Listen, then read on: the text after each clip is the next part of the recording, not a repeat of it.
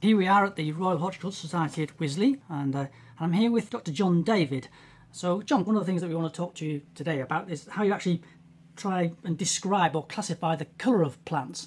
The Society actually produces the colour chart, which is here. It's a little, a little box. Yes, it's four fans, swatches like a, a paint swatch, which uh, has 996 different colours four tints for each colour. So it's wow. nearly 3,000 different colours.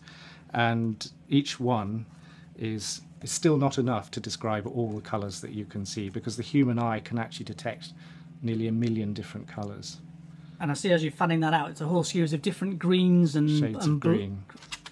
So the four tints that you get, you start with the, the darkest tint and it goes through to the palest tint and the colours are arrayed in a sequence, not quite related colours adjacent to each other, but in a way in which you can work with them to quickly refer them across to the specimen that you're trying to colour chart. What colour ranges do the other three cover? You have the, the red purples through to blue, then you have the yellows through orange and red, and then you have the grade colours because colour can be measured in a three-dimensional way. So you actually have the hue, which the, each of these swatches is a hue, and then the tone is the gradation of the four tints.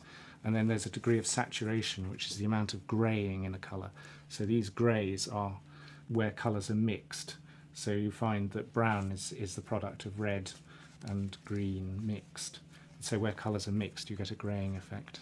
We actually do colour charting in as neutral a light as we possibly can. No direct sunlight, no direct artificial light, because both of those will affect your assessment of the colour.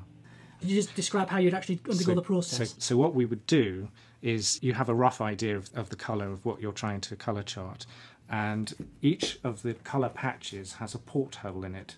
That's like a little hole in the middle yes. in the middle of the card. And you hold the specimen up to the porthole and you assess how close the match is.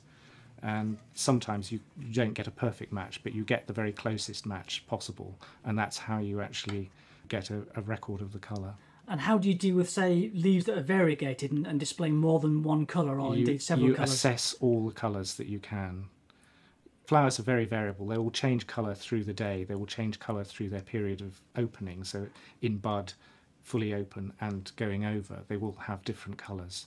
What we try and do is select a flower at its best condition for colour charting, and same with leaves or any other part of the uh, that you're trying to colour chart. So presumably as well, you'd, you'd pick the most representative absolutely flower colour, and, and, you generally try and take if if it's a very complicated colour, you take an impression colour.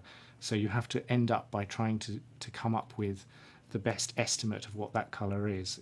But with others, where you actually have discrete patches of colour, you make a record of each distinct colour.